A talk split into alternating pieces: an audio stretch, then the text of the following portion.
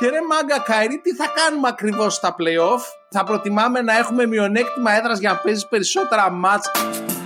Μόνο NBA. Γεια σας και καλώς ήρθατε στο Μόνο NBA. Είμαι ο Παύλος Καπάνταης.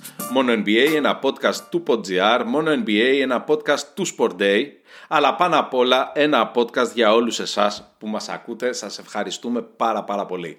Στο σημερινό επεισόδιο θα ακούσετε τις απόψεις μας για το MVP Ladder και το MVP Race προφανώς. Θα μιλήσουμε για τον DeMar DeRozan εκτενέστατα. Θα μιλήσουμε για τις τέσσερις μεγαλύτερες στιγμές της καριέρας του Clay Thompson. Θα σας εξηγήσουμε όλα όσα δεν ξέρατε για τα 10-day contracts και τελικά θα έρθει και ο Σπύρος Τιώτσης να κράξει τον Gary Irving και τους Brooklyn Nets είναι μαζί μου σχεδόν όλη η ομάδα. Μαζί μου ο Γιώργος Καβάλος από την Εξωτική Καρδίτσα, ο Μάνος Μάρκου από το σπίτι του και ο Μάνος Κτενιαδάκης από το Εξωτικό Ντίσελντορφ σε καραντίνα. Παιδιά καλησπέρα. Καλησπέρα. Καλησπέρα Παύλο. Να πω ότι είμαι και εγώ στην τελευταία μέρα καραντίνας. Oh. Από το εξωτικό Μαρούσι φυσικά. καλησπέρα Παυλίτο. Λοιπόν, παιδιά, να εξηγήσω τι κάνουμε αυτή τη στιγμή. Ε, για όσους δεν το ξέρετε, το NBA.com κάθε εβδομάδα βγάζει ένα MVP ladder. Ε, το MVP ladder γενικά είναι καλό. Ας πούμε η χρονιά έκλεισε με το Γιάννη στο νούμερο 1 και χθες βγήκε το πρώτο MVP ladder της χθεσινής σεζόν. Με τιμή σεζόν. Θα σας διαβάσω το MVP ladder όπως το έχει το NBA.com στις 8 Ιανουαρίου από το 10 μέχρι το 1 και θα αρχίσουμε να συζητάμε πάνω σε αυτή τη βάση. Λοιπόν, ένα, ένα ηχητικό με ταμπούρλο έχουμε παρακαλώ. Ωραία. Λοιπόν, τη δέκατη θέση είναι ο Ja Morant. Ένατος είναι ο Ρούντι Γκομπέρ. Ο Chris Paul είναι ο όγδοος αυτή τη στιγμή. Ο Λεμπρόν Τζέιμς βρίσκεται στην έβδομη θέση. Στην έκτη είναι ο Ντεμάρ Τζόρνταν, ε, Ντερόζαν, συγγνώμη, ο οποίος, αν δεν το πήρατε χαμπάρι, ε, βάζει ένα buzzer beater την ημέρα. Αλητία έκτη θέση, Ντερόζαν, συγγνώμη, πριν τελειώσεις. Αλητία έκτη θέση για Ντερόζαν. Θα συνεχίσουμε, συνεχίζουμε, συνεχίζουμε όλα καλά, συνεχίζουμε. Στην πέμπτη θέση, πεσμένος από την τρίτη, ο Στέφεν Κάρι, που περνάει πιο δύσκολες εβδομάδες της σεζόν, αλλά, αλλά λίγες ώρες από τη στιγμή που ηχογραφούμε περιμένει την επιστροφή του Klay Thompson. Όταν εσείς ακούτε το επεισόδιο, ο Klay Thompson έχει επιστρέψει. Ε, στην τέταρτη θέση βρίσκεται ο Joel Embiid των Sixers. Τρίτος, ο Νίκολα Γιώκητς. Παιδιά, έχει κάποιος από εσάς τον Γιώκητς πρώτον ενδεχομένως; Εγώ. Εσύ, ωραία. Μάνος Μάρκου ψηφίζει Γιώκητς η MVP. Ε, στη δεύτερη θέση είναι ο Kevin Durant να πούμε εντάξει είναι στους 30 πόντους, 7,7 rebound, 5,7 assist, δηλαδή φλόρος. Καλή επιλογή θα ήταν και για πρώτος, αλλά, αλλά δεν μπορεί να είναι πρώτος κατά τη γνώμη μου και κατά τη γνώμη του NBA.com διότι ο Γιάννης αυτή τη στιγμή είναι στρατοσφαιρικός και κυρίως έχει κλείσει το σπίτι των Nets και στις δύο αναμετρήσεις μεταξύ τους. Λοιπόν, κάποια πρώτα σχόλια για το MVP Ladder. Ε, αν, αν λείπει κάποιος, αν διαφωνείτε έντονα με κάτι, αν θέλετε να βρίσετε εμένα το NBA, κάποιον οποιονδήποτε. Χέρια, βλέπω χέρια. Μάνο Κτενιαδάκη, βλέπω σηκώνεις το χέρι. Μάνο Κτενιαδάκη, σε ακούμε. Πολλοί κράζουν τον ε, Κάρι, κράζουν εντός εισαγωγικών τις τελευταίες δύο εβδομάδες ότι είναι πεσμένος κλπ. Εντάξει, είναι λογικό. Δεν μπορεί ένας παίκτης να συνεχίσει να βάζει όλη τη χρονιά 35 πόντους μέσο όρο να σουτάρει με 55% στο τρίποντο κλπ. Έτσι. Δηλαδή, γιατί να κράξουμε τον Κάρι, ας πούμε, επειδή ε, παίζει δύο εβδομάδες άσχημα. Αφήστε τον άνθρωπο. Δηλαδή, ξαφνικά δεν είναι πρώτος υποψήφιος όπως θα είναι τους δύο πρώτους μήνες της σεζόν. Από την πρώτη εξάδα θα άλλαζα, θα βάζα ντερόζαν στη θέση του Embiid, ξεκάθαρα. Mm. Απλό να τονίσω για τους φίλους Σοκροατές ότι το ζητούμενο είναι ποιος ήταν ο MVP μέχρι αυτή τη στιγμή που ηχογραφούμε. Έτσι. Δεν είναι πρόβλεψη για το τι θα γίνει στο μέλλον. Ε, προφανώς από αυτούς οι μισοί μπορεί να τραυματιστούν ας πούμε. Δεν προσπαθούμε να, να κάνουμε αυτό. Ήθελα να εστιάσω σε κάτι. Πρώτον, εσείς ακούσατε αυτά τα 10 ονόματα αισθάνεστε ότι είναι κάποιος σε αυτή τη λίστα ο οποίος θα έπρεπε να έχει αναφερθεί και δεν αναφέρεται; Δεν υπάρχει κάποιος που λείπει, αλλά θεωρώ ότι είναι τραγικό το ότι ο Ντερόζαν είναι στην έκτη θέση. Ε, μιλάμε αυτή τη στιγμή ότι στην Ανατολή οι, οι Σικάγο έχουν το με διαφορά, με διαφορά καλύτερο ρεκόρ. Έτσι, έχουν 26-10 και οι δεύτεροι που είναι οι Brooklyn Nets έχουν 25-13. Okay. Άρα ε, μιλάμε για με διαφορά καλύτερο ρεκόρ. Σαφέστατα είναι ο ηγέτης της ομάδας την οδηγεί και δεν μπορώ να καταλάβω πώς να είναι έκτος. Και ok, okay, δεν είναι ότι από πάνω του είναι, ξέρεις, άνθρωποι που δεν κουβαλάνε ο Γιόκιτς δηλαδή χωρίς Μάρεϊ και Πόρτερ ή και ο Εμπίντε αν υποθέσουμε μια χρονιά όπου τους λείπει θεωρητικά ίσως ο δεύτερο Ο Μπεν Σίμονς, μεγάλη έλλειψη Ναι εντάξει κοίταξε όχι εντάξει μην μένουμε σε αυτό που γίνεται στα play-off ρε παιδί μου τώρα εντάξει μιλάμε για regular season κτλ ε, μου φαίνεται δυνατόν να είναι στην έκτη θέση. Είναι σταθερή λογική σε αυτά τα πράγματα. Δηλαδή, όσο δίπλα του παίζει ο Λαβίν, ε, θα τον θεωρούν ότι okay, έχει πιο εύκολο έργο γιατί έχει ένα παίκτη που έχει πάνω κάτω το ίδιο στατιστικό output ε, που έχει και ο Ντερόζαν. Εγώ συμφωνώ με τα χίλια, ρε παιδί μου, ότι ναι, ο άνθρωπος πήγε στο Σικάγο και με το που τον προσθέσανε γίνανε winning team, ας πούμε. Προφανώς ο άνθρωπος θα έπρεπε να είναι ρε, και το τρία. Δηλαδή, δηλαδή, συγγνώμη να ρωτήσω κάτι, αν επιστρέψει ο, που θα επιστρέψει. Δηλαδή, να υποθέσουμε ότι επιστρέφει σε όλους τους αγώνες ο Έρβινγκ, έτσι. Τα στατιστικά του Durant μένουν τα ίδια. Θα έπρεπε αυτό να τον ρίξει στην τέτοια του MVP.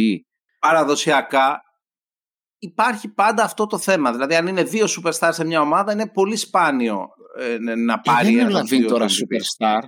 Δεν είναι ούτε Ντερόζαν superstar. Ε, εντάξει, δεν είναι, δεν είναι super. Ε, δηλαδή, Αυτό, ναι, ξαφνικά ναι, βλέπουμε έναν παίχτη ο οποίος από εκεί που ήταν στους Spurs και όλοι θεωρούσαν Α, εντάξει, είναι εκεί, καλά περνάνε, ξέρεις, ήσυχη ομάδα, δεν κάνουν τίποτα. Ξαφνικά πάει στο Σικάγο, είναι πρώτη στην Ανατολή. Α θυμίσουμε ότι επίσης στην Ανατολή είναι και οι πρωταθλητές περσινοί. είναι πρώτοι στην Ανατολή. Έχουν, ε, έχουν ας πούμε, 10 ήττες, έχουν πολύ καλό ρεκόρ και ο τύπος ε, κάνει όργια. Δηλαδή, τι άλλο να γίνει. Και δεν λέω τώρα για τα buzzer beater, τα back to back, το οποίο είναι ένα πολύ ωραίο story. Αλλά γενικά ε, παίζει εξαιρετικά. Μέχρι τώρα, αν πάρουμε τα μέχρι τώρα δεδομένα, οι παίκτες με το μεγαλύτερο ε, impact στις ομάδες τους, δηλαδή εκεί ανήκει σίγουρα στο top 3 ο Ντερόζαν ναι. και είναι ένας παίκτης που δεν τον περιμέναμε πριν την αρχή της χρονιάς. Δηλαδή Απλά θεωρώ ότι, ότι αυτή τη στιγμή το νούμερο 6 τον αδικεί. Δεν λέω ότι θα πρέπει να είναι πρώτος ή δεύτερος, που είναι υποσυζήτηση κι αυτό. Αλλά το νούμερο 6 τον αδικεί. Μου, μου φαίνεται αδιανόητο που είναι εκεί πέρα. Τώρα δεν ξέρω, Γιώργος πριν είπε ότι κάποιος δεν αξίζει να είναι μέσα εκεί. Κάτι πιο πικάντικο μου ακούγεται αυτό. Εννοείς κάποιον Καμερουνέζο σέντερ, Γιώργο; όχι, όχι, δεν εννοώ το Καμερουνέζο Σέντερ, αν και είναι ψηλά ο Καμερουνέζο Σέντερ. Κάτω τα χέρια των Embiid. Σέντερ είναι και αυτός που πιστεύω ότι είναι πολύ ψηλά. Και ο Σέντερ αυτός είναι ο φίλος μας ο Γάλλος. Ο Ρούντι, ο Γκομπέρ. Έλα ρε. Γκομπέρ. Ναι, ναι, ναι, δεν, δεν, δεν, ξέρω γιατί είναι στη δεκάδα. Θέλω λίγο τώρα να κάνω εδώ πέρα μια υποσημείωση ότι υπήρχε, είχε φάει ένα τεράστιο hate τον Γκομπέρ πέρυσι όταν αποκλείστηκε η Γιούτα. Όπου εντάξει, ναι, δεν μπορεί να μαρκάρει πέντε παίκτες ο Γκομπέρ, παιδιά. Δεν φταίει αυτός που στη Γιούτα έχουν φτιάξει ένα ρόστερ χωρίς καλούς ε, αμυντικούς στην περιφέρεια. Αλλά τώρα νομίζω ότι υπάρχει ένα overcorrection που τον βάζουμε να είναι στους, ε, στην πρώτη δεκάδα των MVP. Και γιατί είναι αυτός και όχι ο Donovan Mitchell, αν μη τι άλλο. Ήταν πέντε την περασμένη εβδομάδα. Έτσι. Ήταν, πέμπ, ήταν πέμπτος. Δεν το είχα προσέξει αυτό. Τι λες, ρε φίλε. Ε, defensive impact είναι αυτό και φέτος είναι και καλύτερος επιθετικά και η ομάδα πήγαινε πολύ, πάρα πολύ καλά. Και τώρα έχει κάνει λίγο. Εντάξει, ναι, σίγουρα, σίγουρα. Αλλά είναι, είναι κλασικά regular season overreactions, ρε παιδί μου, αυτά για μένα. Αυτό είναι, είναι overreaction, ρε Παύλο. Και για μένα γενικά, εντάξει, επειδή ο καθένας έχει λίγο διαφορετικό ορισμό του τι είναι ο MVP, έτσι. Για μένα γενικά, MVP είναι και ένας παίχτης όπου αν τον βγάλεις από την ομάδα, η ομάδα πάει στα πανηγύρια. Άρα δηλαδή. LeBron James. αμυντικά θα πάνε στα, πανηγύρια, αλλά επιθετικά ακόμα καλή θα είναι. Ε, Δεν βασίζεται δηλαδή το επιθετικό της στο σύστημα τόσο πολύ. Εγώ θα τον έβαζα με στη δεκάδα, γιατί ναι, ε, δεν μιλάμε για ε, οι καλύτεροι δέκα παίχτες. Μιλάμε για MVP, που σημαίνει ότι η ομάδα είναι πλασαρισμένη, πάει καλά και πού θεωρούμε ότι οφείλεται αυτή η επιτυχία; Σε έναν παίχτη. Να επιλεχτεί ένας παίχτης. Κάποιες φορές είναι εύκολο, ναι. Bugs Γιάννη ή ξέρω εγώ, Nets Durant, ε, Lakers, ξέρω εγώ, Jokic, μπλα μπλα μπλα. Αλλά και στη Γιούτα που αναγκαστικά πρέπει να επιλέξεις κάποιον δεν νομίζω ότι θα πάρεις τον ε, Μίτσελ. Oh. Κατά τη γνώμη μου θα πάρεις τον Γκομπέρντ. Τώρα το ερώτημα είναι το εξής. Ο Μωράντ θα έπρεπε να είναι όπως είναι αυτή τη στιγμή κάτω από τον Γκομπέρντ; Mm. Μωράντ έχει χάσει πάρα πολλά παιχνίδια. Έχει χάσει πάρα πολλά μάτς. Ρε. Και, η, και η ομάδα έκανε και winning streak ε, το, το μεγαλύτερο της χρονιάς όσο έλειπε. Ναι, αλλά είχε και το πιο εύκολο πρόγραμμα όσο έλειπε ο Μωράντ. Έτσι να τα λέμε όλα. Και τώρα το Memphis τρέχει 8-0. Διαχρονικά νομίζω ότι οι παίκτες οι οποίοι ανταγωνίζονται για το MVP, έτσι, είναι παίκτες που μπορεί να μεγαλώνουν τα παιδιά με την αφίσα τους στο δωμάτιο. Δηλαδή, ακόμα και ο Ζα Μωράν που είναι στο 10, θεωρώ ότι υπάρχουν αυτή τη στιγμή πολλά παιδιά, ίσως όχι στην Ελλάδα, αλλά στην Αμερική, που γουστάρουν Μωράν, που σου λένε Απ, να ο καινούριος Άιβερσον. Ε, δεν νομίζω ότι υπάρχει έστω και ένα παιδί στην Αμερική που έχει ε, αφίσα Ρούντι Γκομπέρ πάνω από το δωμάτιό του. Ε, τέλος Τόσο απλό. Αυτή τη λογική δεν θα βγει ποτέ MVP ο Γιόκιτς. Τέλος πάντων. Παιδιά, μιλάμε, μη, μη συγκρίνετε ανόμοια πράγματα. Δηλαδή, μιλάμε για Γιόκιτς τώρα, ένας παίκτης ο οποίος κάνει ό,τι γουστάρει. Έτσι και μιλάμε για τον Ρούντι Γκομπέρ, ο οποίος είναι ένας παίκτης περιορισμένων δυνατοτήτων. Ο Ρούντι Γκομπέρ κάνει ό,τι γουστάρει μέσα στη ρακέτα ε, όταν έχει την ναι, μπάλα Το βλέπουμε κόντρα στο Jokic, κόντρα στο Jokic και κόντρα στον Embiid τι κάνει. Άστο. Είπε, φώναζε, παίζανε, ε, παίζανε με τους Denver Nuggets, είχε βάλει ήδη 40 πόντους ο Jokic και έλεγε, φώναζε ο Gobert, ο Gobert yes, yes, I have him. Και του λέει ο Jokic, του λέει, brother, I got like 42, you don't have me. Πάρα πολύ απλά τα πράγματα. Νομίζω, όχι μόνο γενικά, νομίζω ότι υπάρχει ένα αρκετά μεγάλο disrespect προς τον Γκομπέρ, έτσι. Ναι, ότι υπάρχει, υπάρχει. Ε, δηλαδή, ok, okay, δεν λέω ότι είναι ο άνθρωπος ο οποίος έχει κάνει τις τρελές χρονιές ή έχει αλλάξει ας πούμε, το πώς σκεφτόμαστε τότε τους ψηλούς, αλλά ένας τύπος ο οποίος είναι πάντα εκεί, είναι πολύ καλός αμυντικός. Ε, η ομάδα του δεν τον βοηθάει ουσιαστικά καθόλου. καθόλου Γιατί έτσι. δεν τον βοηθάει η ομάδα. Επιθετικά καθόλου. Δεν, έχει, καλού, δεν έχει καλούς γκαρντ. Για να παίξουν μαζί τους, όχι. Ποιος παίξει μαζί του, κανένας. Όχι, όχι, δεν έχει. Μα δεν έχει την ικανότητα να παίξει, ναι. να κάνει τι. Δηλαδή το μόνο που μπορεί να κάνει είναι ας πούμε, ένα pick and roll και να πάρει την μπάλα να καρφώσει. Ε, Πέραν τούτου ναι, τίποτα. Αυτό. Έχει κοινή... Ναι, αλλά ούτε, ούτε, ούτε αυτό δεν κάνει. αυτό, ναι, αυτό πρέπει να κάνουν και δεν το δηλαδή, κάνουν. Αυτό που ναι. λέγαμε για τα playoff ναι. πέρυσι, ότι του ρίξανε ας πούμε hate, δεν είναι ακριβώς μόνο πρόβλημα του Γκομπέρ. Όπως επίσης αντίστοιχα και με τον Σίμονς, δεν είναι πρόβλημα του Σίμονς. Δηλαδή, ε, ξαφνικά ανακαλύψαμε ότι ο Σίμονς δεν μπορεί να σουτάρει και ο Γκομπέρ, ας πούμε, σε συγκεκριμένες καταστάσεις στην άμυνα ή στην επίθεση δεν είναι καλός. Αλλά η, η Γιούτα ήταν σε φάση που κυνηγούσαν να σου κερδίσουν για να περάσουν ας πούμε, ε, στην επόμενη φάση και το πρώτο attempt του Γκομπέρ ήταν στο τρίτο δεκάλεπτο. Εντάξει, νομίζω αυτό έχει ο ίδιος. Ένα, ένα LEU που δεν καταφέρει να του δώσουν. Δηλαδή, δεν ξέρω. Ναι, αυτό. αυτό. Τέλος πάντων. Παύλο, εσένα ποια είναι η γνώμη σου για όλα αυτά που έχεις ακούσει από εμάς τους τρεις κανίβαλους εδώ πέρα, εσύ τι πιστεύεις; ε, κοιτάξτε, ε, για μένα η συζήτηση τίθεται σε, σε λάθος βάση. Βαθύ. Ναι, ρε παιδί μου, τώρα 10 candidates για MVP δεν, δεν υπάρχει αυτό το πράγμα. Ο MVP είναι ένας. Δηλαδή, φέτος αυτή τη στιγμή για τον καθένα ναι, μας, ναι, ποιος ναι. είναι ο καλύτερος ε, παίκτης της ε, της σεζόν, ποιος ε, είναι πιο απαραίτητος στην ομάδα του. Ε, π.χ. με αυτή τη λογική για μένα το, το, ο Στέφεν Κάρι είναι ίσως ο πιο σημαντικός παίκτης, δηλαδή κατάφερε μόνος του να αναστήσει τους Warriors και να τους ξαναφέρει στα επίπεδα έχει καταφέρει την ομάδα να ρολάρει και να, να γυρνάει ο, Κλέι Τόμψον περισσότερα για αυτό αργότερα, να γυρνάει ο Κλέι Τόμψον και να είναι όλη η λίγα να φοβάται, ας πούμε. Δηλαδή, είναι το ότι ο Wiggins έχει γίνει ε, team player, ότι έχουν αναπτυχθεί όλοι τους οι μικροί, μέχρι και ο Γκάρι, ο Γκάρι Πέτον, ε, ας πούμε, δύο αυτή τη στιγμή είναι πλέον πολύ σοβαρός ε, guard επίπεδο NBA και όλα αυτά. Δηλαδή, για μένα όλα αυτά ξεκινάνε από το leadership του, ε, του Κάρι. Οπότε για μένα δηλαδή είναι από τους πιο σημαντικούς candidates μέχρι, μέχρι τώρα. Από εκεί και πέρα, ναι, ο Γιόκιτς κουβαλάει μια ομάδα μόνος του. Κουβαλάει μια ομάδα μόνος του, κυριολεκτικά. Να πω ότι που υπογράψανε και τον Cousins, ε, πράγμα που θα είναι πάρα πάρα πολύ καλό για τους Nuggets, γιατί ο Cousins το καλύτερο του μπάσκετ το έχει παίξει με coach τον Malone, που είναι και ο coach των Denver αυτή τη στιγμή. Ε, και φοβάμαι ότι μπορεί να γυρίσει αυτό ο boomerang στους Bucks, αυτή η απόλυση Cousins. Τέλος πάντων, συνεχίζω. Υπάρχει ο Jokic, υπάρχει ο Γιάννης και υπάρχει και ο Durant. Υπο... Και υπάρχει και ο Ντερόζαν. Δεν μπορώ. Δηλαδή, το, τον, τον θεωρώ, ας πούμε, πώς να σου πω, φαινόμενο που έχει ημερομηνία λήξης. Αλλά ναι, αν συνεχίσει έτσι όλη η σεζόν, ας πούμε, ο Ντερόζαν είναι ο παίκτης που έκανε τους Bulls πάλι. θα το πω, contenders. Όταν είσαι πρώτος στην Ανατολή, άνετα, θεωρητικά μέχρι να φας φαλιά στα playoff, είσαι contender. Λοιπόν, για, για μένα αυτή είναι η MVP candidates. Δηλαδή, ε, πώς να σου πω, ε, θα μπορούσαμε να πούμε και τον Chris αλλά εκεί με τον Booker δεν είναι σαφές, ας πούμε, ποιος είναι ο, ο καλύτερος ε, από τους δύο. Τέλος πάντων, ο πιο σημαντικός είναι σίγουρα ο Chris Paul. Αλλά τέλος πάντων, MVP για να είσαι, ε, πρέπει να έχεις τέτοιο τεράστιο impact στην ομάδα. Δηλαδή είναι αυτοί που είπα, άντε και ο, και ο Chris Paul.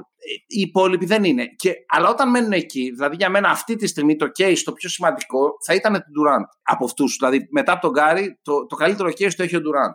Το θέμα με τον Durant είναι ότι έχει βρεθεί δύο φορές με τον Γιάννη και ο Γιάννης του έχει κλείσει το σπίτι δύο φορές που είναι ο ίδιος Γιάννης που τον απέκλεισε αυτόν και την ομάδα του πέρυσι στα playoff.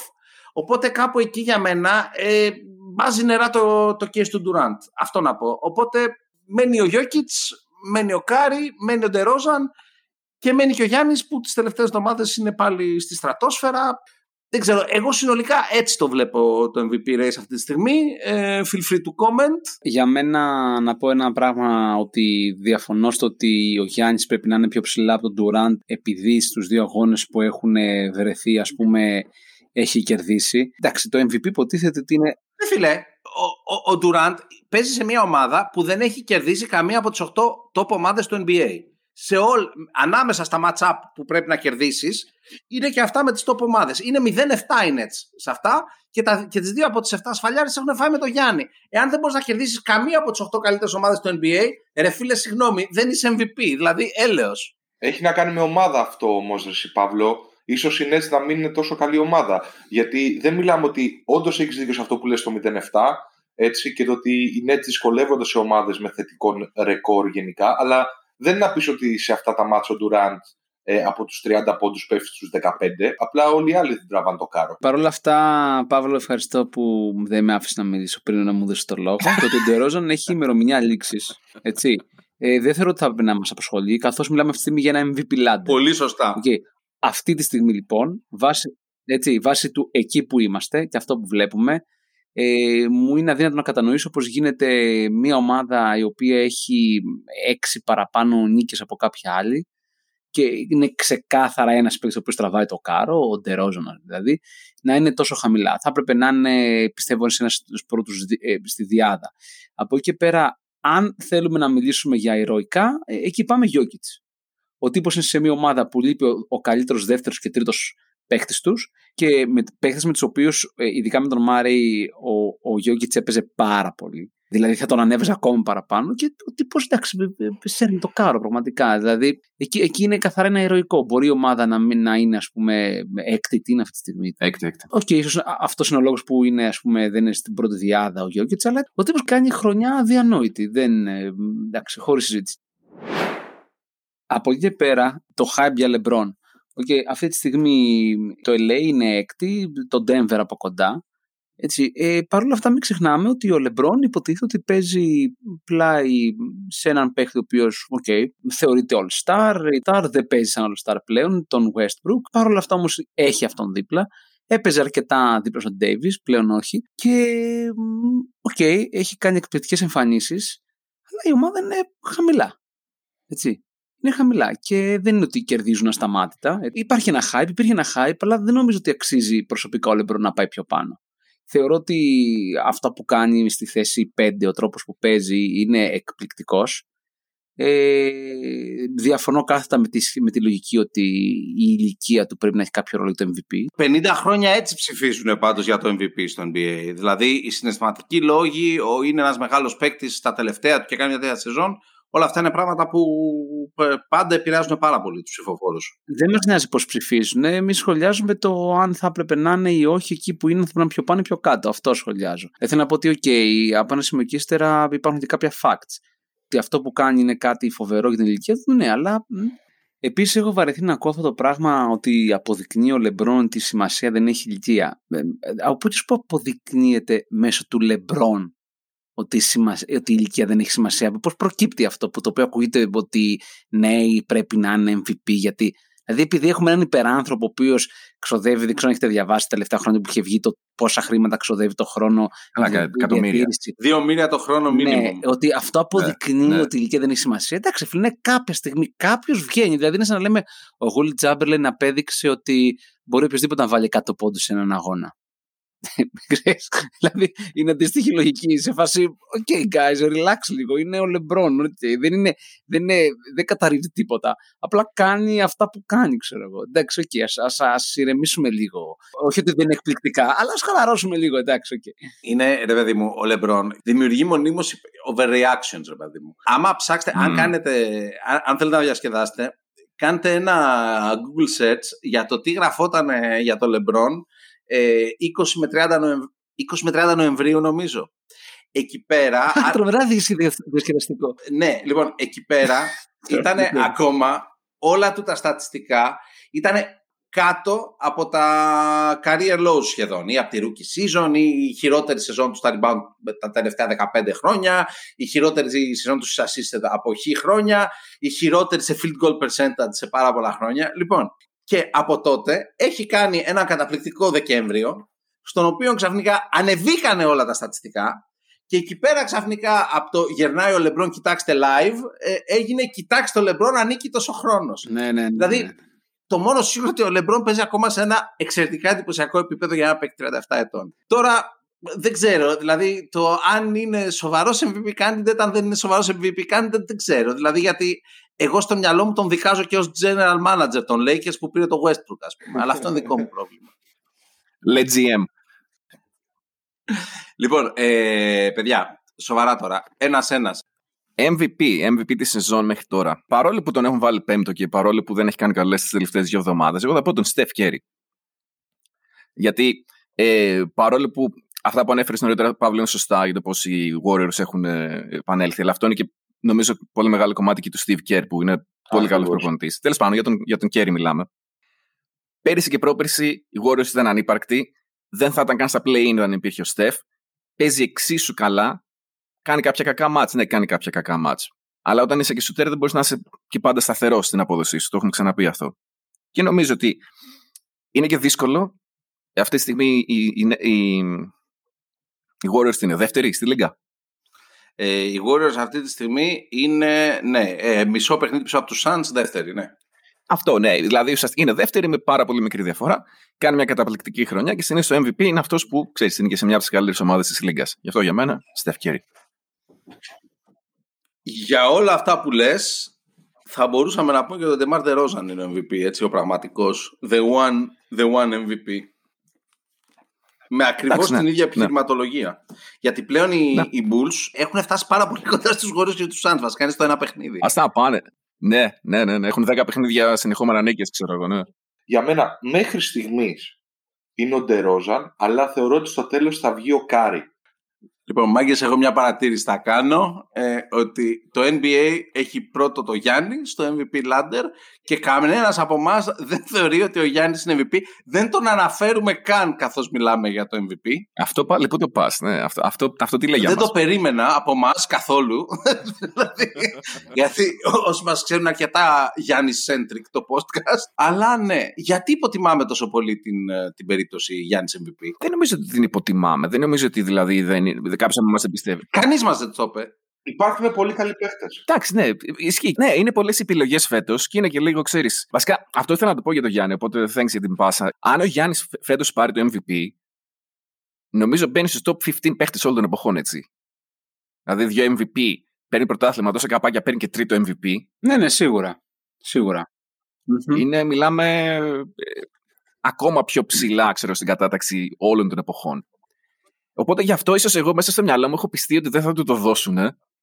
Αυτό το, το, το, το voter fatigue που λένε οι Αγγλοσάξονες. Ίσως έχω πιστεί γι' αυτό το λόγο ότι δεν θα του το δώσουν και δεν, το, δεν, δεν τον σκέφτηκα. Ξέρεις, πάνω στην κουβέντα δεν μου ήρθε καν. Μάλλον γι' αυτό. Ο Γιάννης είναι ένα 15 game winning streak από το να πάρει το MVP, πιστεύω. Δηλαδή είναι θέμα timing. Δηλαδή, Καλά, αν ναι, άμα- φτάσουνε ναι. και είναι καλύτερη ομάδα στην Ανατολή, ας πούμε, εκεί θα αρχίσουμε να το συζητάμε στα σοβαρά, γιατί είναι και πάρα πολύ εντυπωσιακή, καλά όπως πάντα, στατιστικά η σεζόν του Γιάννη, ο οποίος επέστρεψε πάνω από το 70% στις βολές, να πω, 18 στα 20 στη χθεσινή την ήττα. Αυτά είναι. 18 στις 20 βολές, 43 πόντους κτλ. Αλλά κυρίως 18 στις 20 βολές, έτσι, για να, για να μην ξεχνιόμαστε.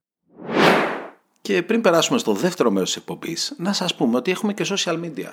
Στο Instagram κάντε follow μόνο NBA Podcast για να δείτε την καταπληκτική δουλειά που κάνει εκεί ο Μάνος Κτενιαδάκης. Στο Twitter μόνο NBA Podcast και πάλι κάντε follow και κάπου κάπου Twitter και εγώ.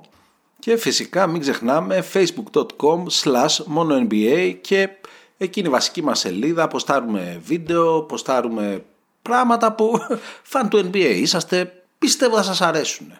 Και αν δεν σας αρέσουν, στείλτε ένα σχόλιο. Αν σας αρέσουν, στείλτε τα στους φίλους σας. Δεν σας τα πρίζω άλλο, συνεχίζουμε. Γιώργο Καβάλο, πριν πω τις δικές μου εξυπνάδες για τον Τερόζαν, έχεις ετοιμάσει εσύ τις δικές σου. Βεβαίως. Γιατί είμαι και φαν των Bulls. Μεταξύ Να άλλων. τα λέμε αυτά. Ο Ντερόζαν κάνει παιδιά κάτι που δεν έχω ξαναδεί. Δεν έχω ξαναδεί ποτέ άνθρωπο, ίσως πέραν του Λεμπρόν, να κάνει αυτό που λέμε career year, την καλύτερη χρονιά της καριέρας του, στα 32 του. Δεν είναι δηλαδή αυτό το πράγμα που κάνει φέτος είναι απίστευτο. Είναι δηλαδή μετά το αγροτικό που έκανε στους ε, Spurs τα τελευταία Ναι, τρία χρόνια. Πραγματικά. Δύο Αγροτικό, χρόνια. όντως. Ναι, ναι, ναι, ναι, κανονικά. Είναι, πήγε εκεί πέρα για να μάθει και δύο-τρία πράγματα παραπάνω ώστε να είναι πιο ομαδικός και ήρθε τώρα εδώ πέρα στους Bulls. Θα, θα σας το πω στα ίσια. Όταν τον πήραν, το, καλ- εγώ τον DeRozan τον ήθελα στους Celtics. Α, Πριν πάρουν τον Horford οι Celtics, ήθελα να, να είναι ο DeRozan για να είναι ένας παίκτης ο οποίος θα παίζει στο 4 και θα μοιράζει μπάλα. Οπότε όταν τον πήραν οι Bulls μου άρεσε πάρα πολύ ως μεταγραφή. Όσοι λέγανε ότι δεν θα ταιριάξει, γελούσα. Αλλά δεν περίμενα αυτό το πράγμα. Μιλάμε για έναν άνθρωπο ο οποίος αυτή τη στιγμή έχει το δεύτερο μεγαλύτερο μέσο όρο πόντων στην καριέρα του μέχρι τώρα. Έχει 26,5 πόντους με πολύ καλά ποσοστά. Έχει 35,7 στα τρίποντα. Εντάξει, ρίχνει περίπου 2 στον αγώνα. Αλλά κάποιες φορές είναι αυτά που πρέπει να ρίξει. έχει 4,6 assist. Δεν έχει τις 6 που είχε στο, στους Spurs. Αλλά πάλι πάει πολύ καλά. Και είναι ο ηγέτης της ομάδας. Δηλαδή, είχαν τον πρώτο αγώνα που χάσανε οι Bulls φέτος, τον χάσανε γιατί πήρε το τελευταίο σου τον DeRozan. Και όλοι έμαθαν γιατί το πήρε ο DeRozan. Και μετά μας απέδειξε γιατί. Είναι ο μόνος παίχτη μέχρι τώρα που έχει βάλει σε back-to-back παιχνίδια, μέσα σε 27 ώρες, έβαλε δύο buzzer beater. Έτσι. Πόσα buzzer beater είχε βάλει πριν από αυτά, Ο Τερόζαν. γενικά στην καριέρα του. Ναι. Γι' αυτό σε Κανένα. πληρώνουμε, πες μας. Winning buzzer beater. Κανένα. Κανένα. Ε, Κανένα. Δεν είχε, δεν είχε ξαναβάλει ποτέ buzzer beater. Δεν είχε βάλει όχι, κανένα. όχι, κανένα, ποτέ. Όχι, είχε φάει, αλλά δεν είχε βάλει. να πω κάτι που δια, διάβαζα και το μου φάνηκε εντυπωσιακό. Δεν θυμάμαι ακριβείς αριθμούς. Τα winning buzzer beaters που συνολικά έχουν μπει στο NBA είναι πάρα πολύ λίγα.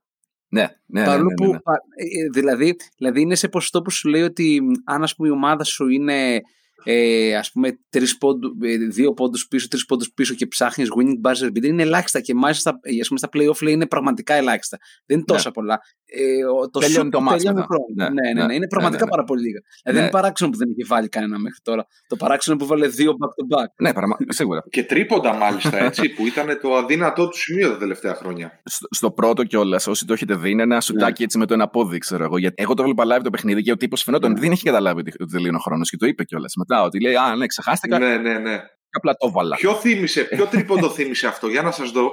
Έλα Για να σας κόμπε. δω. εντάξει. Έτσι, μπράβο, κόντρα στο Wade, μπράβο. Ήτανε, Ε, και ήταν και αυτό Χριστούγεννα, κύριε. Ήταν Χριστούγεννα κόντρα στο Χιτ που το έβαλε αυτό. Επισόδιο 24 σήμερα, έτσι το κατάφερες. Ε, Ο Κόμπι μπήκε. Έπρεπε να Μπράβο. την κάνουμε την αναφορά. Να πω ότι στέφτηκα όταν είδα αυτό το, το πρώτο buzzer beater που έβαλε. Βέβαια, μετά όταν, ε, όταν είπαν ότι δεν ήξερε τέλειο ο χρόνος, okay, έγινε justify. Αλλά ο τρόπος που, που έγινε αυτό, το shoot αυτό το έριξε με την, με την άνεση και με το hype όπου πλέον παίζει. Μπράβο, ναι, Σε ακριβώ φάση, παιδί μου, αυτό. Θα το, βα- θα, θα, θα το βάλω. Ναι, ναι, ναι. Θα το ρίξω έτσι και θα το βάλω. Ναι, ναι, ναι, ναι. Παίζει πλέον με μια αυτοπεποίθηση δηλαδή που δεν την είχε παλιότερα. Μμ. Είναι ένας ε, fourth quarter killer αυτή τη στιγμή. Είναι ένας παίκτης ο οποίος είναι old school και γι' αυτό τον γουστάρω. Άσχετα που έβαλε τα δύο buzzer beater τρίποντα, ε, είναι ένας παίκτης που σκοτώνει από το mid-range, κάτι που δεν κάνουν πολλοί. Πολλοί θα λέγανε ότι πήγε στους Spurs για να κολλήσει σιγά σιγά τα τελευταία ένσημα και ξαναγυρνάει έχοντας μάθει υπό τις οδηγίες του Γκρεγκ Πόποβιτς και έχοντας ωριμάσει το παιχνίδι του, ε, γυρνάει και οδηγεί τους Σικάγο στην κορυφή. Δηλαδή, θεωρώ ότι είναι σαν το παλιό καλό κρασί και ο Ντεμάρ. Ε, εγώ θέλω να πω το εξής ότι από τον Ντεμάρ έχω δει ίσως ένα από τα καλύτερα in-game καρφώματα πάνω στον Γκομπέρ. Δεν ξέρω αν το θυμάστε, είναι πολύ κλασική φάση. Α, ναι, ναι, ναι. ναι, όπου, ναι, όπου είναι ναι. αυτό που σηκώνεται και ξέρεις αυτό που επειδή σηκώνεται και ο Γκομπέρ να κόψει συγκρούονται τα σώματά τους και υπάρχει αρκετή ώρα που είναι, ξέρεις, στο ανώτερο σημείο υπάρχει μόνο δυναμική ενέργεια πλέον, ξέρεις, δεν υπάρχει κινητική, είναι ακίνητη. In your fucking face Ε, που ναι, λένε. ναι, ορισμός, εκπληκτικό. Ναι, Ήταν, ήταν, ήταν πολύ ομό Ωμό, κάρφωμα ωμό. αυτό. Ναι, αυτό θέλω να πω. Θέλω να πω δύο λόγια για τον Ντεμάρ Ντερόζαν. Ο Ντεμάρ Ντερόζαν πάνω απ' όλα είναι ο παίκτης με τον Κάιλ Λάουρι που σαν οπαδός των Celtics με τρόμαζε πάντα και που ε, ποτέ δεν τρόμαζε το Λεμπρόν. Μμ. είναι ο παίκτης που θυσιάστηκε για να έρθει ο Κουάι Λέναρντ στο, Τορο- στο Τορόντο ε, γιατί θεωρήσαν ότι μα δεν μπορούμε να κερδίσουμε με αυτόν τον παίκτη. Σκεφτείτε το δηλαδή στο σημερινό context ε, όλο αυτό το πράγμα. Και επίσης είναι ένας από τους ελάχιστους παίκτες του NBA, ο οποίος έχει μιλήσει εκτεταμένα για ψυχική υγεία, Μμμ. ε, για το γεγονός ότι είναι καταθλιπτικός, ε, πόσο τον έχει βοηθήσει η θεραπεία κτλ. κτλ. Το πιο σημαντικό Και από σε όλα, αυτό το παιδιά. επίπεδο, το γεγονός ότι ακόμα εφευρίσκει το παιχνίδι του σε αυτή την ηλικία ε, πιστεύω είναι άρρηκτα συνδεδεμένο ε, με όλα αυτά. Ε, Και αυτή τη στιγμή έχει, είναι σαν να κατάφερε να δαμάσει τα, τα δαιμόνια του κα- κατά κάποιο τρόπο. Έτσι. Δηλαδή έχει γίνει συνώνυμος με την νίκη. Ο παίκτης που τον διώξανε επειδή πιστεύανε ότι δεν μπορούσε να νικήσει μαζί του. ναι, Προφανώς δεν πήραν οι Bulls τίτλο και προφανώς δεν θα παίξει με το LeBron στα playoff. Αλλά είναι πραγματικά δηλαδή το καλύτερο παράδειγμα για το whatever doesn't kill you makes you stronger. Ένα τελευταίο για τον DeRozan πριν κλείσουμε λοιπόν. Είναι ότι πόσο ωραίο είναι αυτό το mid-range του ναι, shoot. ναι. Είναι το, το βλέπεις να ετοιμάζεται να το ρίξει και, είναι, και οπτικά είναι πανέμορφο και πραγματικά σου δίνει την αίσθηση ότι δεν θα το χάσει. Ναι, ακριβώς. Είναι θέμα αυτοπεποίθησης, είναι θέμα ότι πλέον το έχει το- κάνει τόσα πολλά χρόνια που το έχει κατακτήσει τελείως. Έχει περάσει τις 10.000 ώρες που λέμε πάνω σε αυτό. Δεν ξέρω τι είναι, αλλά πραγματικά είναι πανέμορφο και είναι το απόλυτο, η απόλυτη απάντηση στη σύγχρονη άμυνα, η οποία ή θα είναι ή drop defense, αυτό που λέμε drop coverage, sorry, που θα, θα πάνε θα προστατεύσουν την ε, ρακέτα ή θα σου παίξουν άμυνα στο τρίποντο γιατί περιμένουν θα ρίξει Μπράβο. τρίποντο. Φεύγει από το τρίποντο, οι άλλοι κάνουν πίσω για να, για να καλύψουν τη ρακέτα και αυτός είναι στην απόσταση που δεν θα, το, δεν τον Ναι. καλύψει ποτέ κανένας. Γιατί με το που θα πάει, ξέρω εγώ, να τον κάνει άμυνα, θα το έχει ρίξει ήδη το, το, το mid-range, ο DeRozan. Ναι, είναι, είναι ένα glitch στο σύστημα του, του σημερινού μπάσκετ. Το 2K. Λοιπόν, και εσείς οι τρεις μπορείτε να μου πείτε ποιος κατά τη γνώμη σας έχει τα πιο πολλά game winning buzzer beaters. Έλα, πανεύκολο. Regular season και playoff included. Έλα, Γιώργο, ο Γιώργος λέει ξέρει ήδη. Έλα, ε, έλα, ο Τζόρνταν είναι πρώτος και νομίζω είναι 9. Μάνο, Απαξιώ να απαντήσω. Εμένα δεν με ενδιαφέρουν αυτά. Άμα μου έλεγες να κάνω μια πρόβλεψη, έτσι θα σου έλεγα τον νούμερο ένα, τον Μάικλ Τζόρνταν. ναι, είναι εύκολη η απάντηση να το πω. Πρώτος είναι ο Τζόρνταν, έχει 9. Δεύτερος, πολύ πολύ κοντά, είναι, είναι, Κόμπι. Κόμπι. είναι ο Κόμπι με 8. Πραγματικά. Ναι. Και η ισοβαθμία με τον Κόμπι είναι ο Τζο Τζόνσον. Τζο Τζόνσον, ναι. Άιζο Τζο, ρε. Άιζο Άιζο Τζο. Τζο. Το θέμα είναι στις πόσες προσπάθειες είναι αυτά. Υποθέτω που κόμπε πρέπει να είναι στο Θεό οι προσπάθειες. Τέταρτος είναι ο LeBron James με 7. Πέμπτος είναι ο Paul Pierce και αυτός με 7. Που είναι δύο περισσότερα από όσα έχουν ο Dwayne Wade, ο Gilbert Arenas, ο Andre Iguodala, ο Vince Carter και ο Kevin Garnett. How about Larry Bird, δεν είναι στη δεκάδα ο Larry; Από όσο φαίνεται όχι. Τώρα, πριν περάσουμε για να κλείσουμε το segment με την επικείμενη επιστροφή του Clay Thompson, όπου ο Μάνος θα μας πει ποιος είναι ο Clay Thompson, δεν είναι μόνο ένας τριποντάκιας, παιδιά. Ποιος είναι άραγε; Ποιος είναι ο Clay Thompson. Ε, έχουν περάσει πολλά χρόνια, δηλαδή μπορεί να έχετε ξεχάσει γι' αυτό, όχι τίποτα άλλο. Μάνο Κτενιαδάκη, έχουμε δει άπειρους, άπειρους, άπειρους παίκτες από το πουθενά να εμφανίζονται στο NBA με δεκαήμερα συμβόλαια λόγω του COVID και των πρωτοκόλων του. Αν δεν κάνω λάθος, έχεις μελετήσει λίγο το θέμα και έχεις κάποια πράγματα να μας πεις. Ναι, είναι η... το τελευταίο μήνα έχουμε δει πάνω από 200 παίκτες του NBA να μπαίνουν στα COVID-19 protocols. Είναι ένας πολύ μεγάλος αριθμός. Κάτσε, αυτό, η- αυτό ισχύει 200 όντως. Ε, ε, οι active players σε αυτή τη στιγμή. Όντως. μα- Ναι, ναι, οι ισχύει, active ισχύει. players σε κάθε χρονιά πόσοι είναι; Φέτος είναι πάντως. Έχεις περισσότερους. Πολλαπλασίασε τις ομάδες με το roster. Αυτή τη στιγμή κάθε ομάδα για να κατέβει σε ένα παιχνίδι πρέπει να έχει τουλάχιστον 8 παίκτες. Ε, είχαμε περιπτώσεις με παίκτες οι οποίοι έκλειναν δεκαήμερο συμβόλαιο με βάση του αν προλαβαίνουν να πάνε από εκεί που είναι στο επόμενο παιχνίδι. Έλα, ρε. Ε, ναι, όντως. Ε, γιατί δεν ήθελε, το, δεν ήθελε η Λίγα να, να βάλει πάρα Ναι. πολλά παιχνίδια. Νομίζω Ναι, έχει ναι, αναλάβει, έχει, έχει αναβάλει λίγα, νομίζω γύρω στα 10 παιχνίδια είναι αυτά. Είχαμε λοιπόν Ναι, πάνω σχετικά από, είναι πάρα πολύ λίγα, ναι. είχαμε, λοιπόν, ε, πάνω από 200 περιπτώσεις ε, παικτών που έμπαιναν στα πρωτόκολλα του COVID-19 και πλέον άλλαξαν και τα πρωτόκολλα του NBA, του NBA σε σχέση με την υπογραφή συμβολέων δεκαήμερων εξαιρούνταν από το, από το salary caps και το luxury tax κλπ.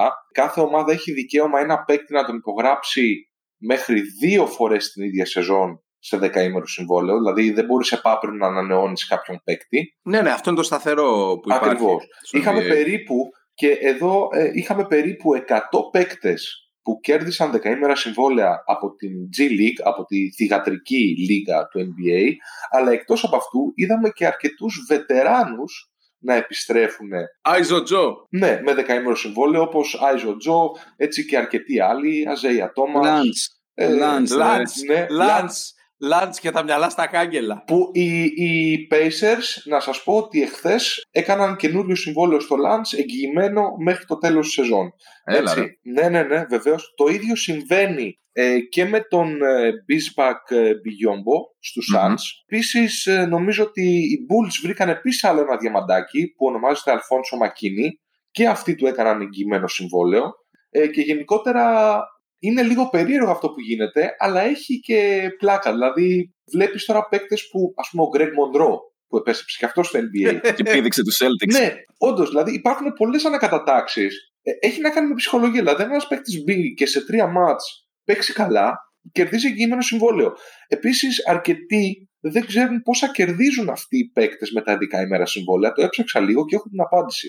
Έχει να κάνει με, με την εμπειρία που έχει κάποιος στο NBA. Δηλαδή, ένας παίκτης ο οποίος δεν έχει παίξει στο NBA, έχει παίξει ένα χρόνο, παίρνει περίπου για αυτές τις 10 μέρες, παίρνει γύρω στα 60.000 δολάρια.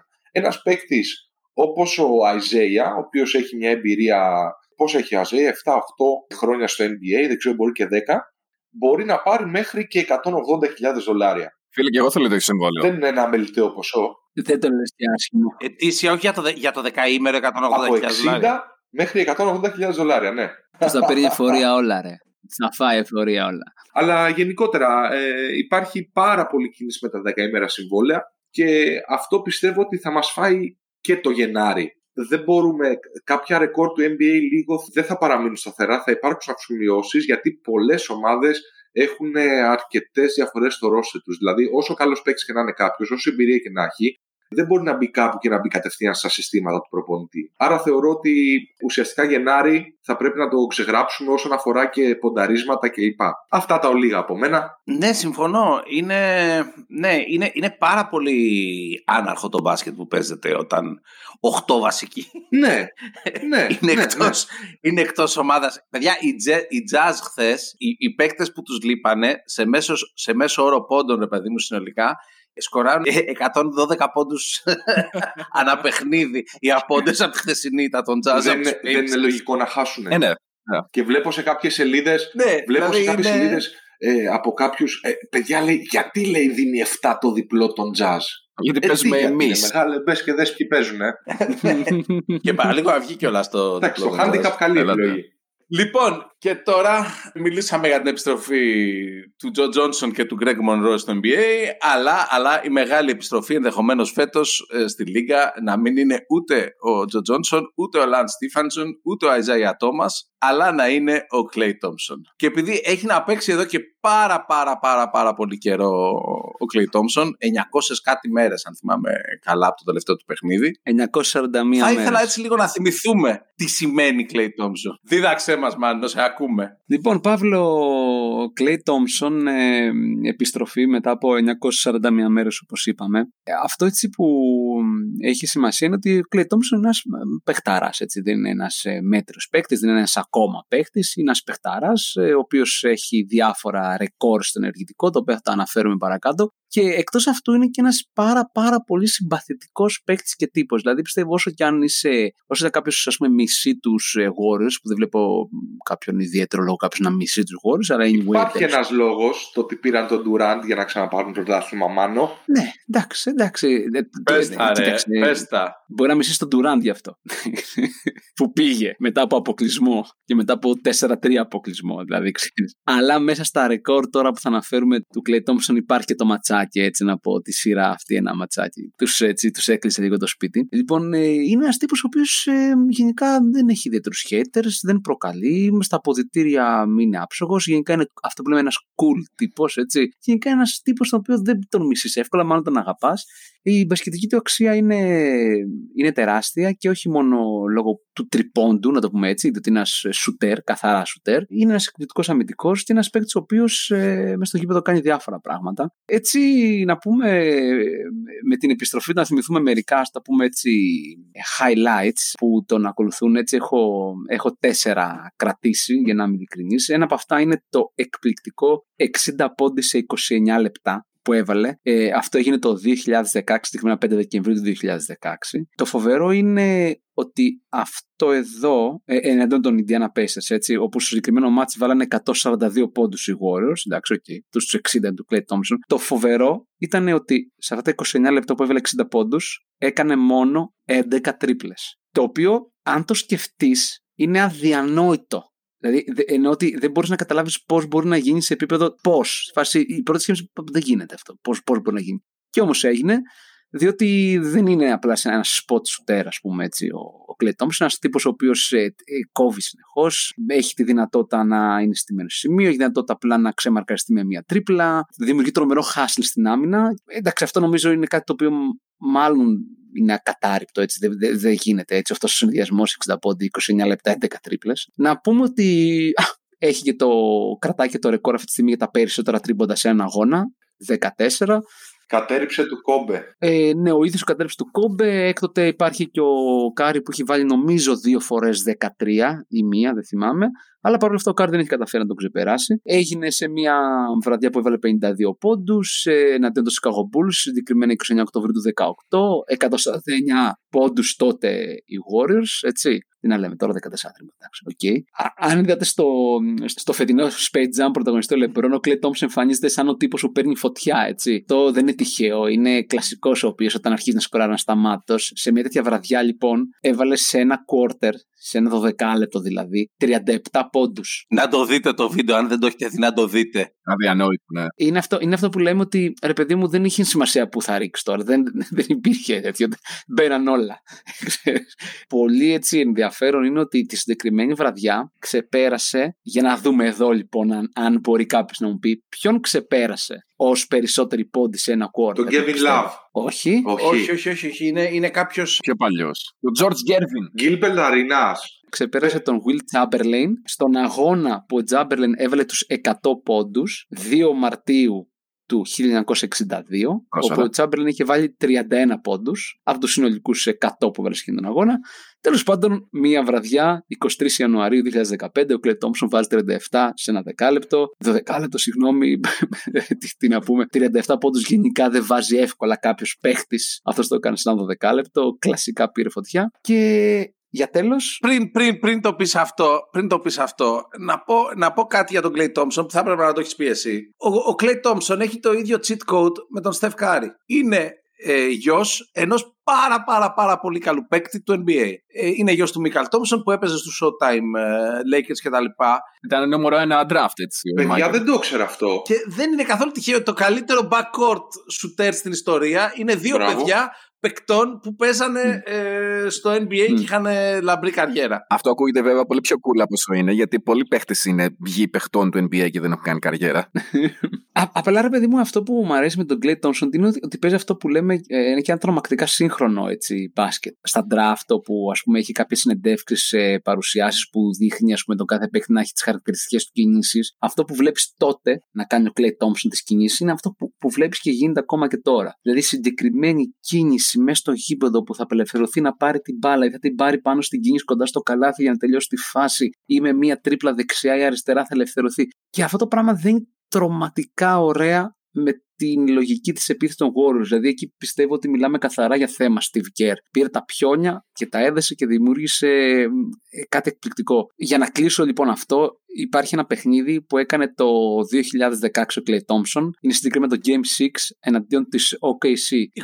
28 Μαΐου με τη Oklahoma City. Λοιπόν, ναι. Ε, αυτό λοιπόν τώρα πούμε και να δώσουμε λίγο context. Έτσι. Να πούμε ότι ο Durant είναι εκείνη τη, είναι στους OKC, είναι η επόμενη χρονιά όπου ο Durant θα φύγει και θα πάει να κάνει join τους Warriors. Ε, μιλάμε για Kevin Durant, Russell είναι Westbrook. Η προηγούμενη, ε, είναι η προηγούμενη χρονιά πριν κάνει... Είναι η προηγούμενη χρονιά πριν ο, ο Durant πάει να κάνει join τους Warriors. Ε, η Oklahoma City προηγούνται 3-1 των Warriors. Έχουμε Game 5 στην έδρα των Warriors όπου κερδίζουν με 9 πόντους και έχουμε Game 6 στη, μέσα στην Oklahoma όπου είναι 3-2 εκείνη τη στιγμή, είναι μέσα στην έδρα της Oklahoma. Okay, ε, μιλάμε καταρχήν για τη σεζόν όπου για να θυμίσουμε λίγο, όπου εν τέλει οι Warriors θα χάσουν το πρωτάθλημα με τον LeBron με 4-3 αλλά έχουν κάνει το ρεκόρ το 73-9, οπότε είναι μια από αυτές τις χρονιές. Και στο Game 6 ο Clay Thompson αποφασίζει να σουτάρει καλά και βάζει 11 τρίποντα. Συγκεκριμένα 11 στα 18, 41 πόντους και κερδίζουν 108-101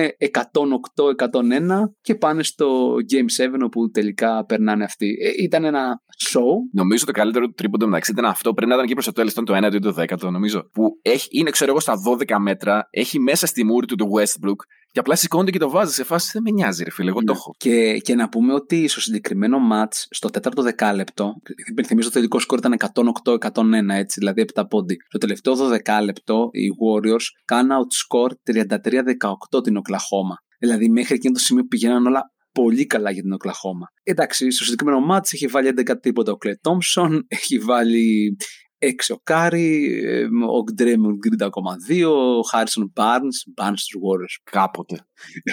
κάποτε, ε, ακόμα 2, Να, να τονίσω ότι στο τέταρτο quarter που γυρνάνε οι Warriors στο match, ο Thompson έχει 19 πόντους με 5 στα 6 τρίποντα. Καλαθομηχανή. Αυτό. Είναι μια μυθική εμφάνιση. Εν τέλει, όπως είπαμε, δεν συνδυάζεται με πρωτάθλημα, διότι το παίρνει ο Λεμπρόν, όπου τους πληρώνει με το ίδιο νόμισμα, δηλαδή από 3-1 που ήταν πίσω στο Cleveland, τελικά παίρνει πρωτάθλημα. Ε, Οπότε είναι σαν να λέμε ότι αυτό το καμπανάκι στους ε, τελικούς περιφέρειας ε, δεν χτύπησε ιδιαίτερα για τους Warriors, έτσι, ίσως πήγαν Ήταν silent alarm. Ακριβώς, Είναι- ακριβώς. Ε, αλλά δεν έχει σημασία. Αυτή η εμφάνιση του Clay Thompson είναι κλάση. Να πούμε έτσι για να κλείσουμε με αυτό το συγκεκριμένο ότι είναι και ένας εκπληκτικός, ήταν τουλάχιστον αμυντικός και ήταν πάντα αυτός ο οποίος έπαιρνε τις ε, δύσκολες αποστολές. Και ήταν όντως πολύ καλός αμυντικός, έτσι. Δεν, ε, Και να πω ότι κάπου εδώ φτάσαμε στο τέλος της συζήτησης. Ακολουθεί, ακολουθούν οι σκέψεις του Σπύρου Τσιότσι για τους Brooklyn Nets. Παιδιά, ευχαριστώ πάρα πάρα πολύ. Εμείς ευχαριστούμε. Να σε καλά, Παύλο. Παύλο, η ευχαρίστηση ήταν όλη δική μας. Και τώρα μαζί μας ο μοναδικός Σπύρος Τσιότσης είναι εδώ με κάποιες ε, σκέψεις κραξιματικού είδους για τον φίλο, τον ένα και μοναδικό, την αγάπη μας, τον Κάιρι Έρβινγκ. Σπύρο, δικό σου. Καλησπέρα. Να πούμε ότι ο Καϊρή είναι φίλος μου, πραγματικός, έτσι, εκτός εισαγωγικών και φίλος δικός σου εντός εισαγωγικών.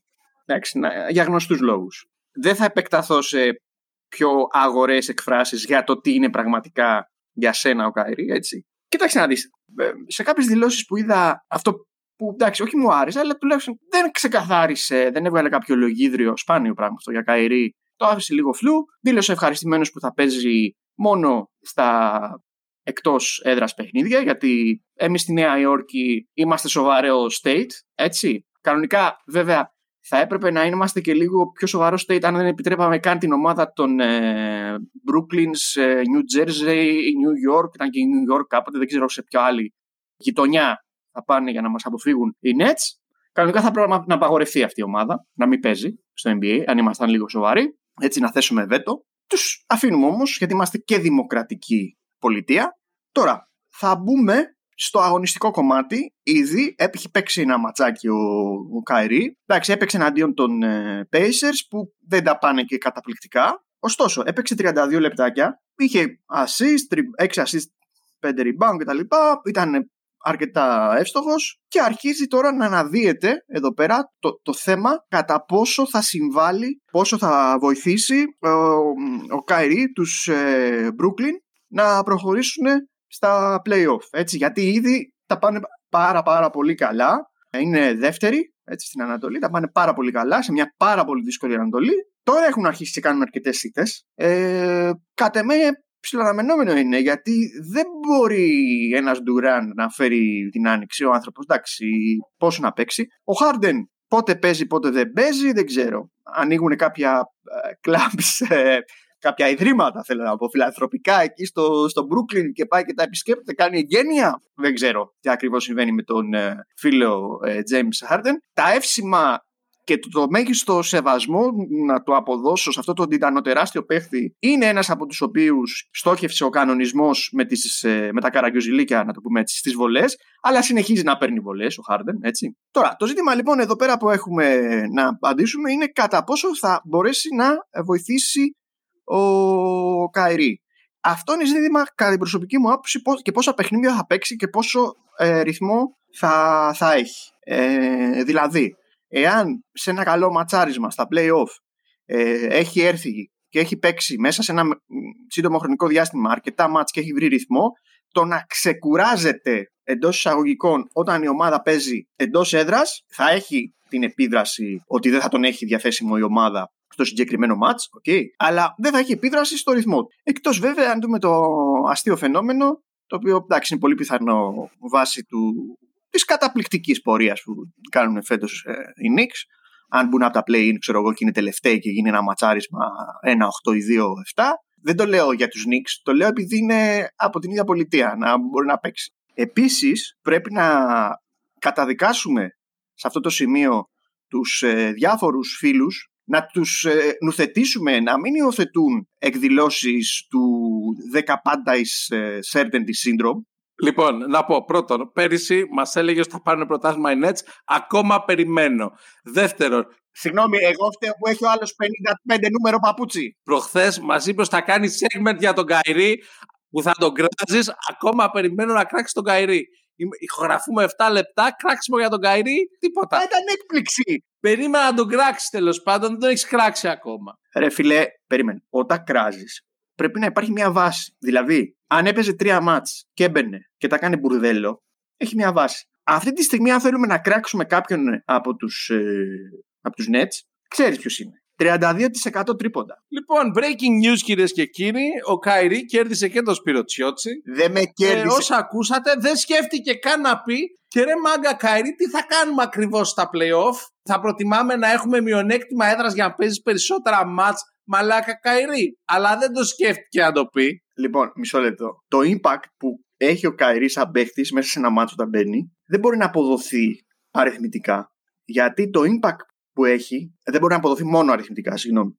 Γιατί το impact που έχει είναι και ψυχολογικό. Είναι αυτός ο τρομακτικός χειρισμός της μπάλας που έχει. Για να καταλήξω όμως για όλα αυτά που λες για τον Κάιρι, είτε παίξει ο Κάιρι παραπάνω παιχνίδια, είτε δεν παίξει, το αποτέλεσμα για τους Nets, για τους φίλους Nets θα είναι το ίδιο. Ποιο θα είναι το αποτέλεσμα; Το πιο μακρινό που μπορούν να πάνε στα play-off είναι η τελική της Ανατολής. Και εκεί θα τους περιμένει ο, μπα- ο μπαμπάς τους. Και μετά θα πάνε σπίτι τους. Είναι τόσο απλό. Λοιπόν, Σπύρος, Σπύρος, Σπύρος, Σπύρος, Σπύρος, Σπύρος, συγγνώμη, συγγνώμη. Σταμάτα εδώ, επειδή εσύ δεν κατάφερες να κράξεις τον Καϊρή, θα κράξω εγώ τον Καϊρή. Αν είσαι να κάνεις πρωταθλητισμό στη ζωή σου και υποτίθεται με τον Ντουραντ, βγήκες εκεί για να πας να κάνεις πρωταθλητισμό.